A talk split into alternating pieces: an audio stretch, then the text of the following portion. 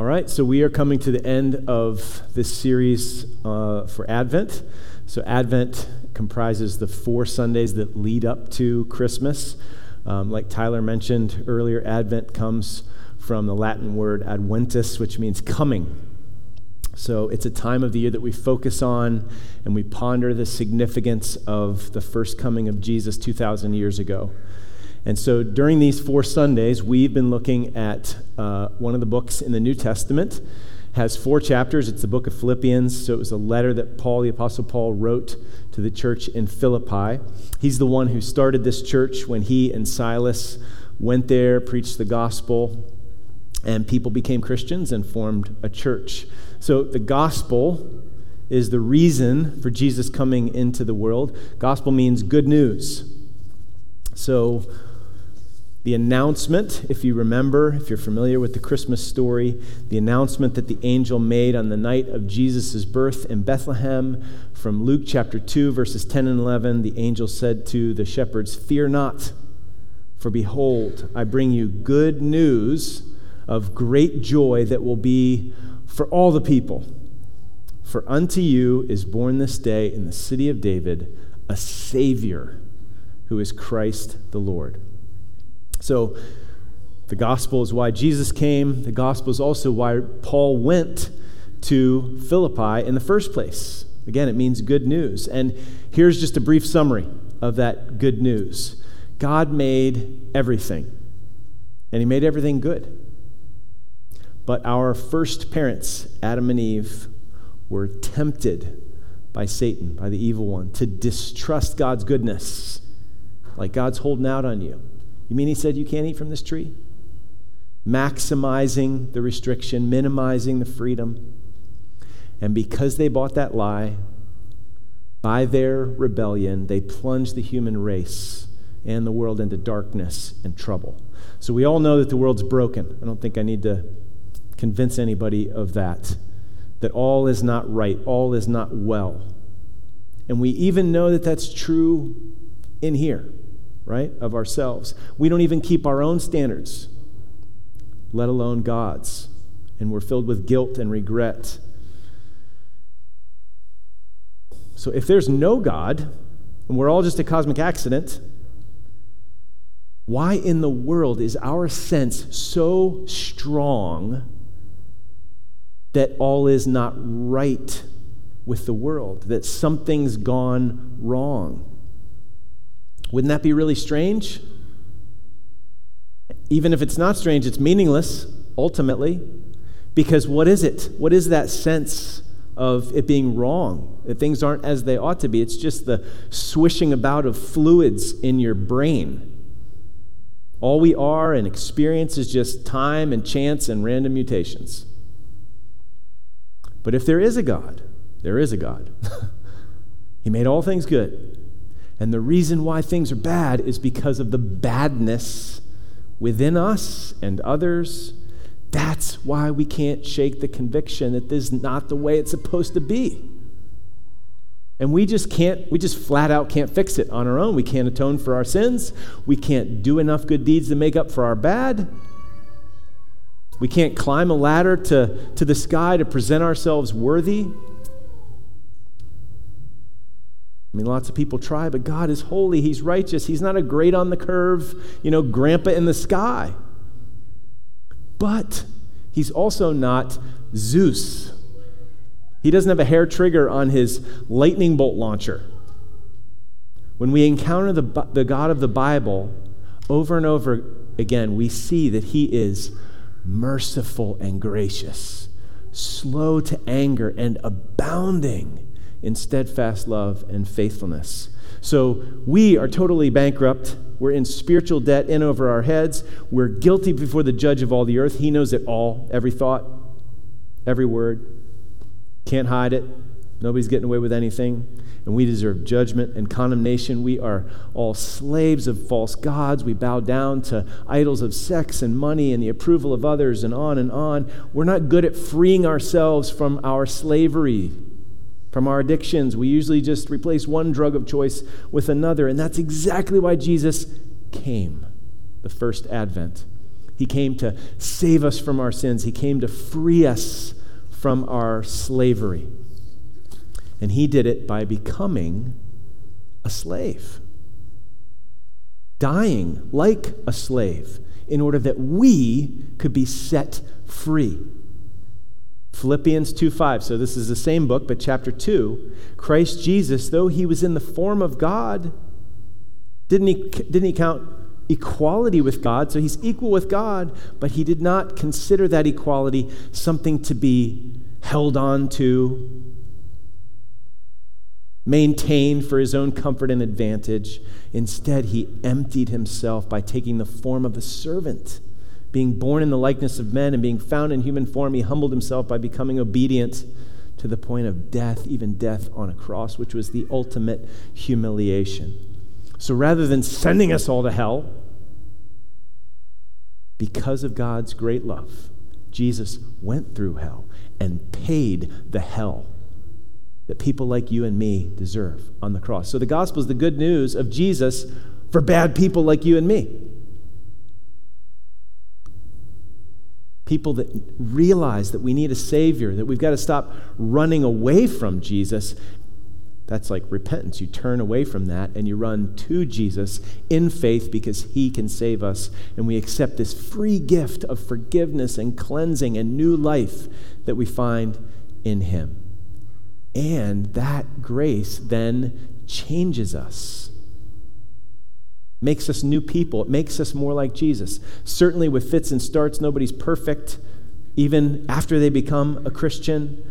But we start to live a life that reflects how precious Jesus is, how powerful the gospel is. And so, the main theme of this book of Philippians is actually found back in chapter 1, verse 27, where Paul says, Only let your manner of life be worthy reflect the worth of the gospel of Christ, so that whether I come and see you, because he's in prison at this point when he writes this letter, or am absent, I may hear of you that you are standing firm in one spirit with one mind, striving side by side for the faith of the gospel. We're all little reflectors giving off the light of what we love. Whatever our lives are set on, like the moon to the sun, we give off the light of what we love. So, what is your life set on? If someone spends time with you, doesn't take long before they learn what is most precious, most valuable to you. What's the great treasure of your life? What's the pearl of great price for you? Well, the only treasure that's great enough that will ever satisfy us. The only true pearl of great price. The only true sun around which our lives are meant to orbit is Jesus. And chapter 4 of Philippians helps us see what it looks like to live lives that radiate the surpassing worth of knowing Jesus as our Lord and Savior. So we're going to look at that chapter, most of it, more, more so the front half of the chapter this morning. The latter half is, is kind of Paul saying thank you to the Philippians for how they supported him um, in his ministry. So the outline will be up on the screens. It's also on the um, live stream page there if you want to follow along that way on the notes. So, first point all things in the Lord, verses 1 to 4. So, we're going to see three things in the Lord in these four verses. We're going to see that we need to stand firm in the Lord, that we need to agree in the Lord, and that we need to rejoice in the Lord. So, first off, stand firm in the Lord, verse 1. Therefore, my brothers, brothers and sisters, whom I love and long for, my joy and crown, stand firm thus in the Lord, my beloved. So, once again, we saw this in chapter 1, we've seen it elsewhere in the book. Paul's deep affection for his spiritual family in Philippi. Not biological family, but their family because of the blood of Jesus. Okay, they're his spiritual siblings, his brothers and sisters, his family. He loves them. He longs to be with them. He wants to see them again. They are his joy and crown. So Paul doesn't aspire to the corner office or wealth and privilege. The crown of his life is more and more people who've been changed and transformed by the power of the gospel, that have that hope that living hope, that know the love of Jesus, and all of a sudden they are now secure in who they are because they are loved by God and adopted into his family as beloved sons and daughters. People who live for and love like Jesus. That's what he lives for. They are his crown and joy. So, as he draws this letter to a close, he exhorts them, therefore, stand firm thus. Okay, this language of standing firm echoes that main exhortation, right? Chapter 1, verse 27. Only let your manner of life be worthy of the gospel of Christ, so that whether I come and see you or am absent, I might hear of you that you are standing firm in one spirit. So he's also, when he says, therefore, stand firm, he's referring back to what he wrote in chapter 3. We looked at it last week. So in chapter 3, Paul's learned that he can put no confidence in his own resume, his own achievements. His confidence can only be in Christ, his Savior. Everything else is ultimately worthless compared to knowing Christ. So he presses on to know Christ more and to follow him on the path of love not living for his own selfish interests, but living for the best interests of others, just like Jesus. That's the path of maturity. And pressing on, following hard after Jesus, is actually how you stand firm. So if you put the therefore together, you know, the, the stuff of chapter 3 together with chapter 4, pressing on is actually how you stand firm. You find stability and security by pursuing Jesus. But notice also in verse 1 the word thus. So the therefore looked back, the thus looks forward. So this verse is like a hinge.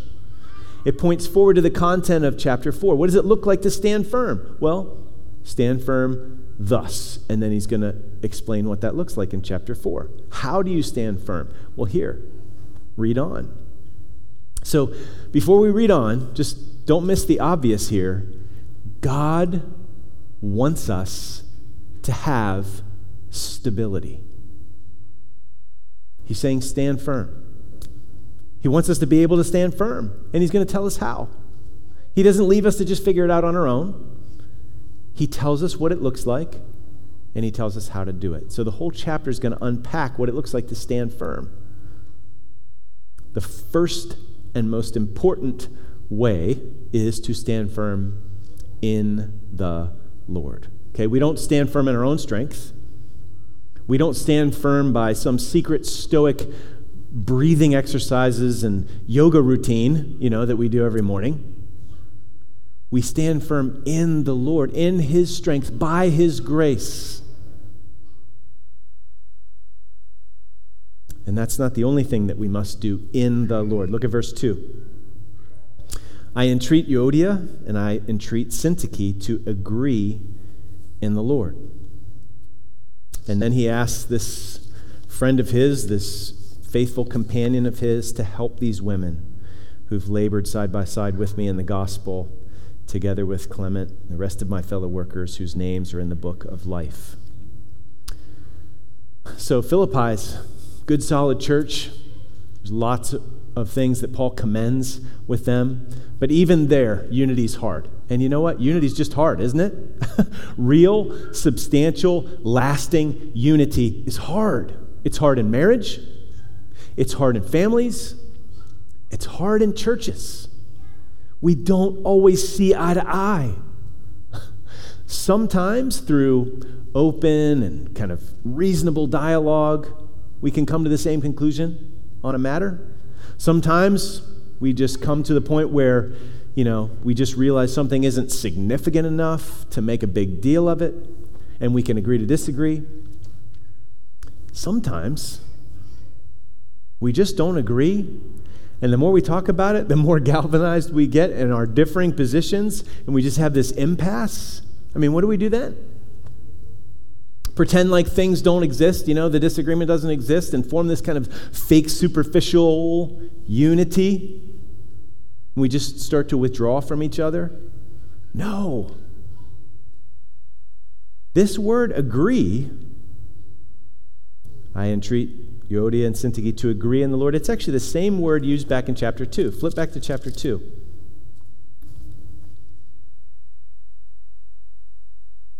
It's literally having the same mind. So, 2 2, Paul uses it there complete my joy by being of the same mind, same word. And then it's used again in verse 5 have this mind among yourselves. Share the same mind, this Christ like mind. So we may not agree on every secondary or third level issue. I mean, certainly we need to agree on the fact that Jesus is the Son of God, that, you know, we're only saved by grace through faith. I mean, we could go on and on. The things that we can't just agree to disagree on inside the church. But on secondary, third level issues, we can have the same humble, Christ like mindset to love and serve and consider first the interests of others. So we can and we must approach and relate to one another in a gracious, benefit of the doubt, understanding, and blood bought unity sort of way with one another. So we're still one in Christ, even if we disagree on these things. And so the way in which we disagree can still preserve that unity, right? We can agree in the Lord. We can agree on the most important things. And one day, because we're in the Lord, we're going to understand our differences with perfect clarity. and we won't be at odds in anything forever because we're all going to be perfectly one in Christ forever. When Jesus returns, sets everything to rights, and we're going to see things clearly and fully. So that's a pretty relevant word, right? In the midst of our contentious age, these contentious times. So, do our differing perspectives on politics or economics or the coronavirus and masking and guidelines, does that mean we're just doomed to disunity? Like, for the rest of our days? No, God forbid. So, you and another Christian may have had different beliefs about who to vote for and why and how to weigh what's right and wrong about this candidate or that candidate or about this platform or that platform. But what you ought to be able to agree on in the Lord are the things that have to do with the mind of Christ, right? So, at the very least, truth matters, and spin and propaganda damage societal stability and hurt people. For instance, again, just using the political thing as a, an example because obviously it's very relevant that we should all be able to agree that all lives matter black and white and blue and the unborn. That the care for the poor matters, even if we don't agree on how to most effectively carry it out. That concern for religious freedom matters, whether here in the US or in other countries where there are atrocious human rights violations being perpetrated, etc., etc., etc. Okay? Couple of texts from Romans 14 and 15. Listen to these again so that we have the mind of Christ when it comes to disagreements, so that we can agree in the Lord. As for the one who's weak in faith, welcome him, but not to quarrel over opinions. This is third level issues where, again, it's okay to disagree. Romans 14, 13. Therefore, let us not pass judgment on one another any longer, but rather decide never to put a stumbling block or hindrance in the way of a brother. And then Romans 15, 7. Therefore, welcome one another as Christ has welcomed you for the glory of God. So, certainly, unity can be hard to reach, hard to preserve, but it is worth working for, brothers and sisters.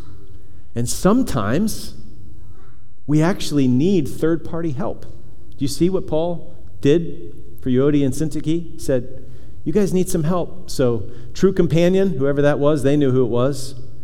Would you please help these women? I mean, they're the real deal. All of them, re- their names are written in the book of life. Real deal, authentic Christians can just disagree to the point where they need some help.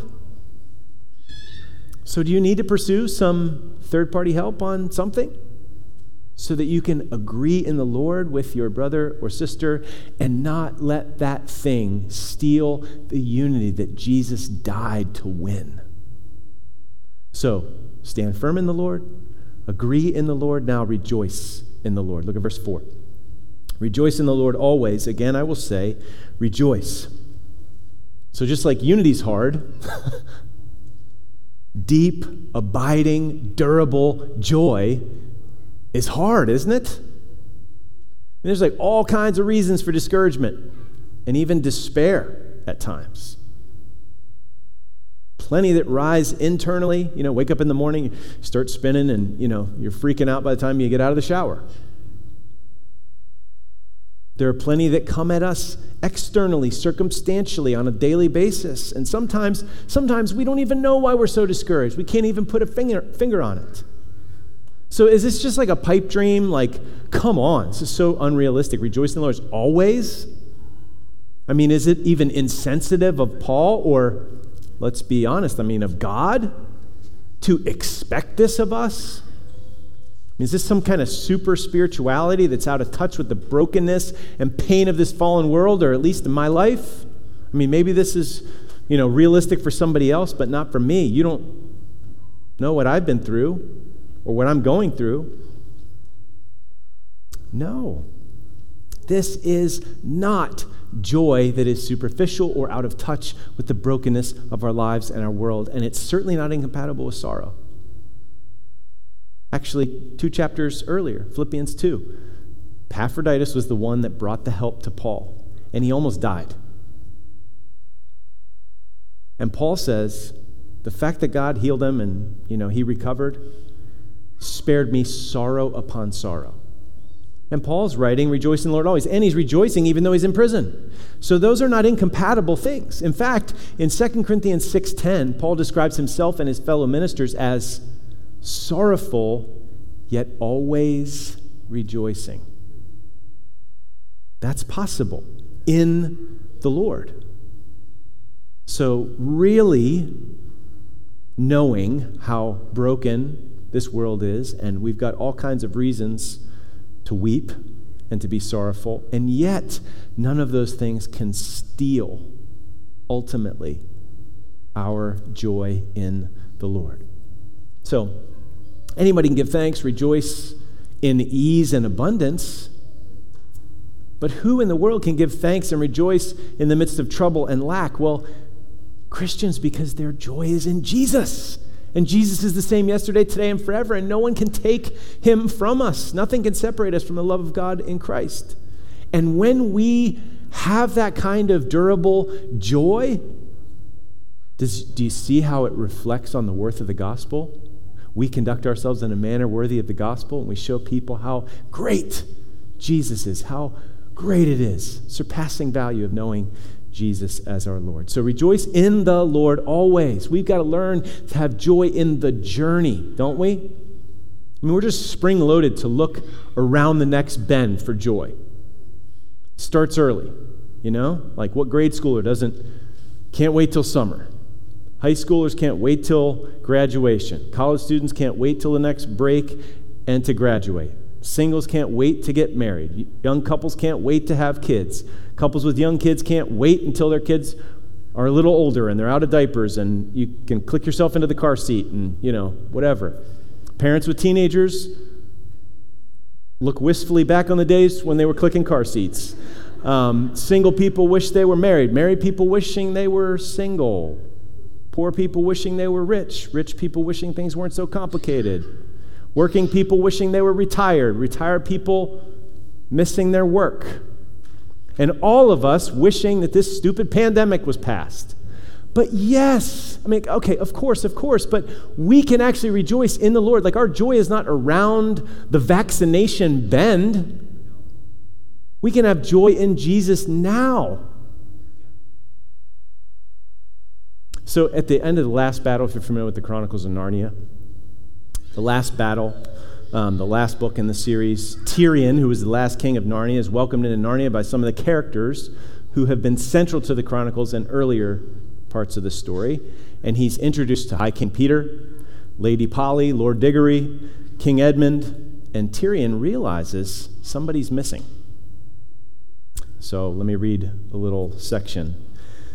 Sire, he's speaking to High King Peter, said Tirian when he had greeted all these. If I've read the Chronicles right, there should be another. Has not your majesty two sisters? Where is Queen Susan? My sister Susan, answered Peter shortly and gravely, is no longer a friend of Narnia.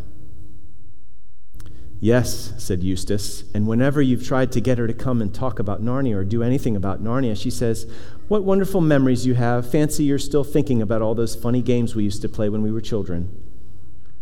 Oh, Susan, said Jill. She's interested in nothing nowadays except nylons and lipstick and invitations. She always was a jolly sight too keen on being grown up. Grown up indeed, said Lady Polly. I wish she would grow up. She wasted all her school time wanting to be the age she is now, and she'll waste all the rest of her life trying to stay that age.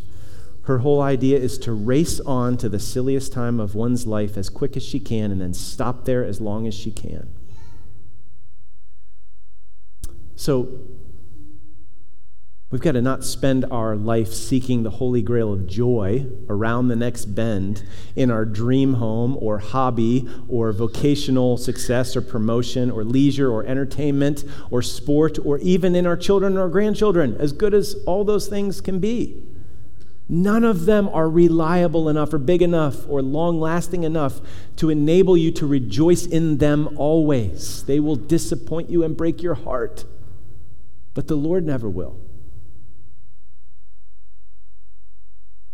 And obviously, when we rejoice in the Lord, we can take joy in those things in their proper place. Okay, so those are the three in the Lord's at the beginning. The next exhortation is a radical one. Are you ready? Verse 5. It's radical Christianity. Here it is reasonableness. Verse 5 Let your reasonableness be known to everyone. The Lord is at hand, or the Lord is near. Well, reasonableness, what does that mean? I mean, I, you know, you're kind of like, I know what that word means, sort of, but that's weird. Well, let's look at a couple other places where this word is used in the New Testament. It's usually translated differently.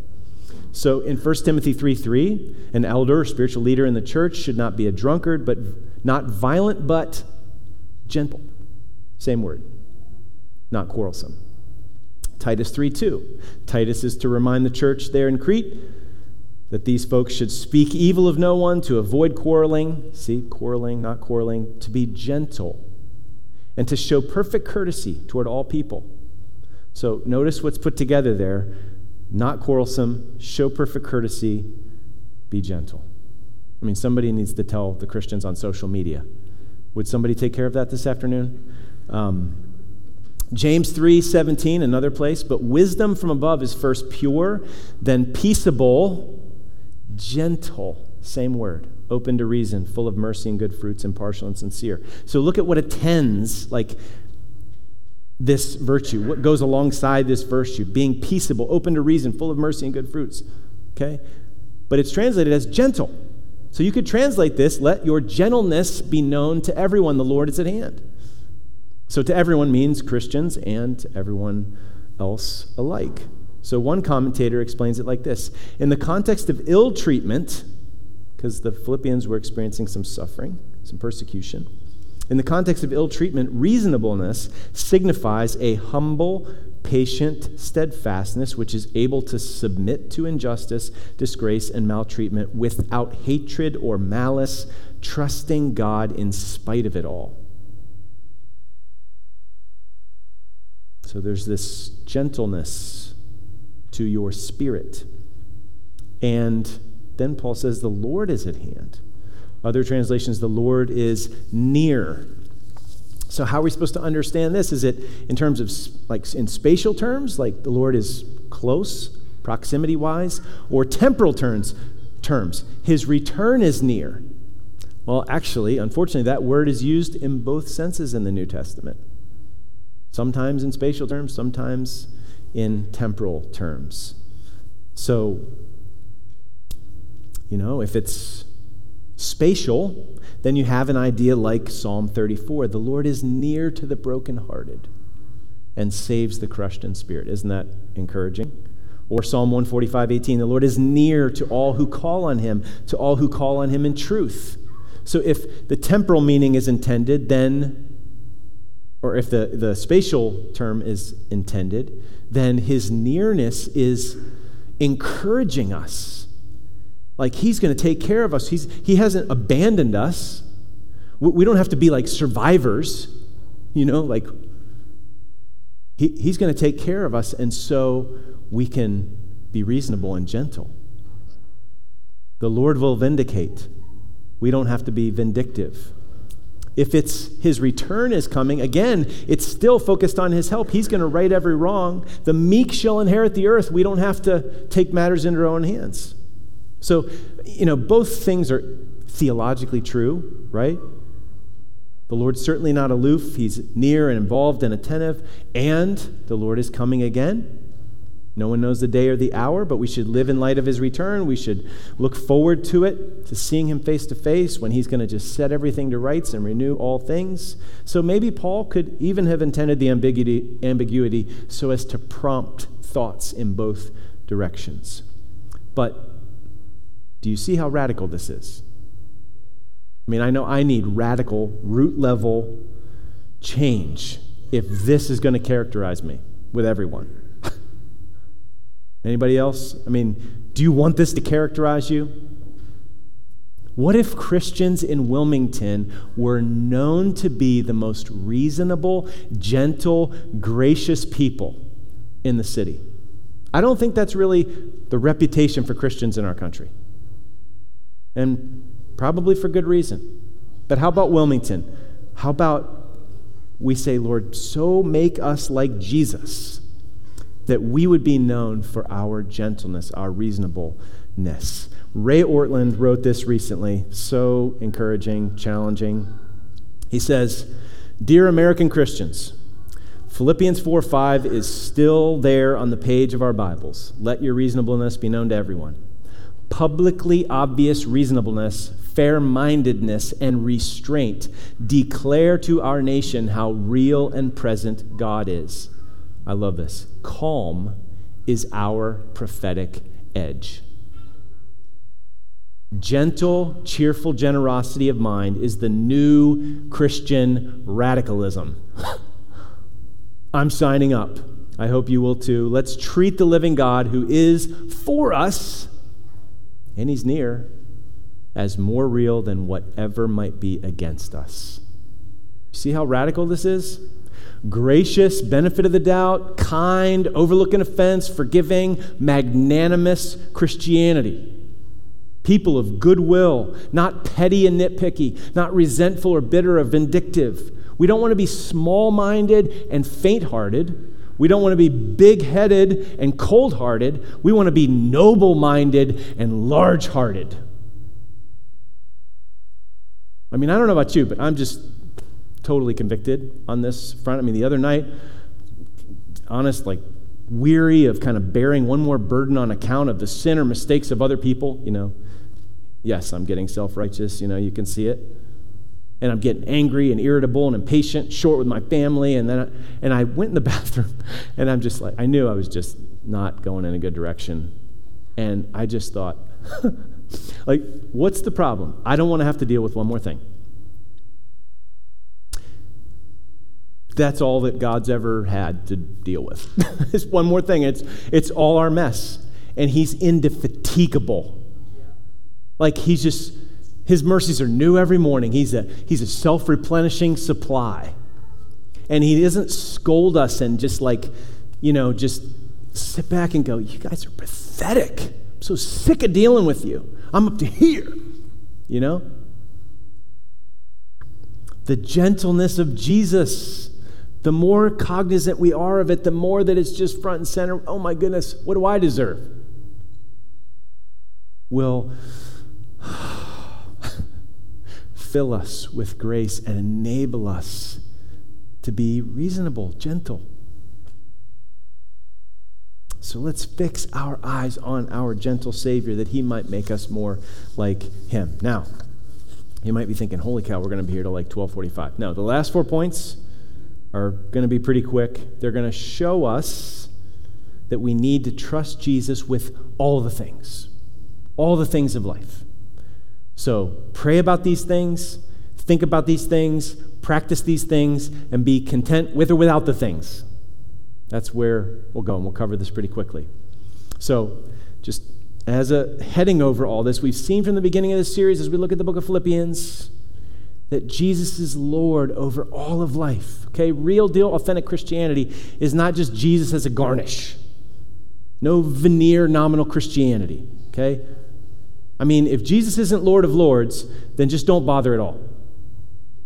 But if he is, if he is the sun in the solar system of our lives, then he cares about and his lordship extends to all the things in our lives.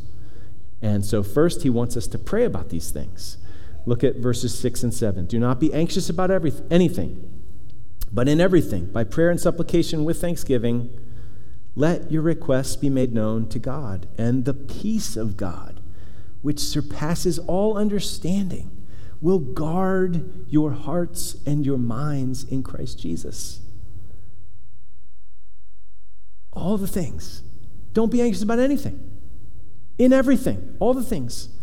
Pray about these things. We spin and we fret about all the what ifs. And yes, we need to plan, we need to, you know, be ready for this, that, and the other thing, but so much of our what ifs are sinful anxiety. But what if goes the other way?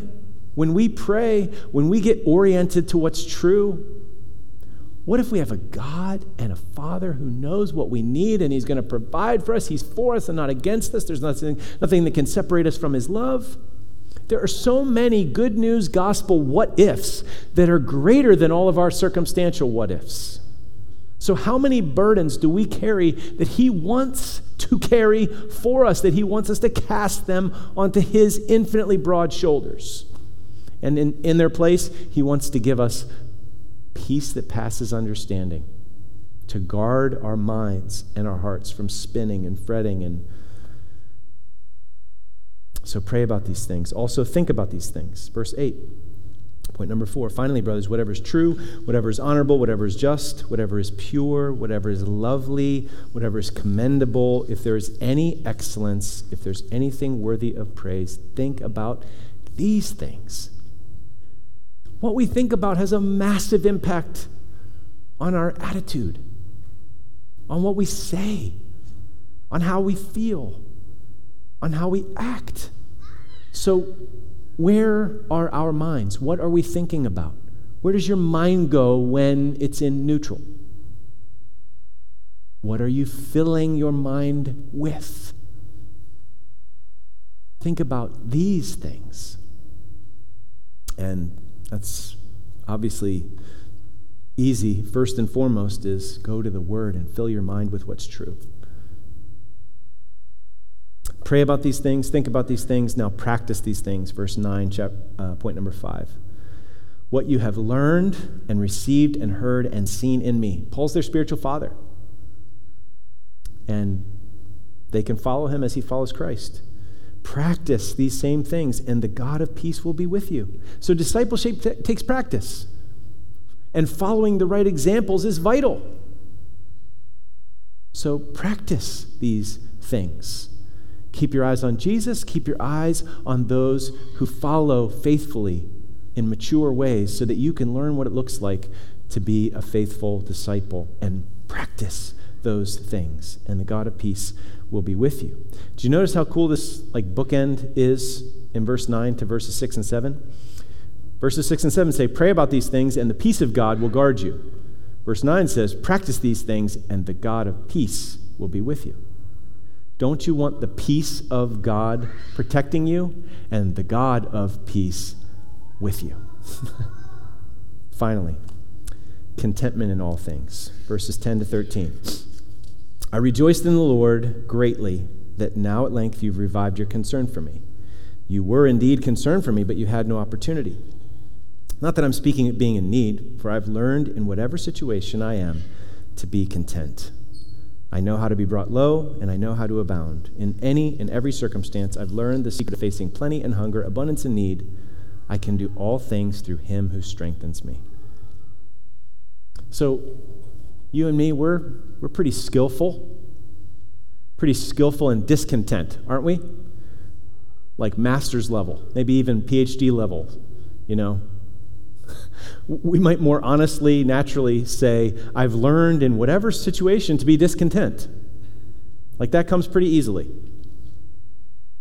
So we need this to learn the secret of being content with or without the things. So, a guy named Eric Raymond, who's a pastor up in New England, I think, um, has written extensively on Christian contentment. So, a couple quotes from him. God has never promised an easy path. He doesn't promise financial wealth, lots of friends, physical beauty, or strength, or professional success, but He does promise to be with His people, look after them, and when they close their eyes in death, to bring them to glory. And then He gets practical. Here's two helpful pieces of advice that He gives. First, I remind myself regularly not to interpret God's character in light of my circumstances, but instead to interpret my circumstances in light of God's character. I think that's probably worth reading again. We need to remind ourselves regularly not to interpret God's character in light of my circumstances, our circumstances, but instead to interpret my circumstances in light of God's character. And then, again, really practical, helpful way to learn the secret of contentment here, to be content with or without the things. It's a third quote from him. If you are having a hard time being content, make a list of everything you have that you don't deserve. And then make a list of everything you deserve that you don't have.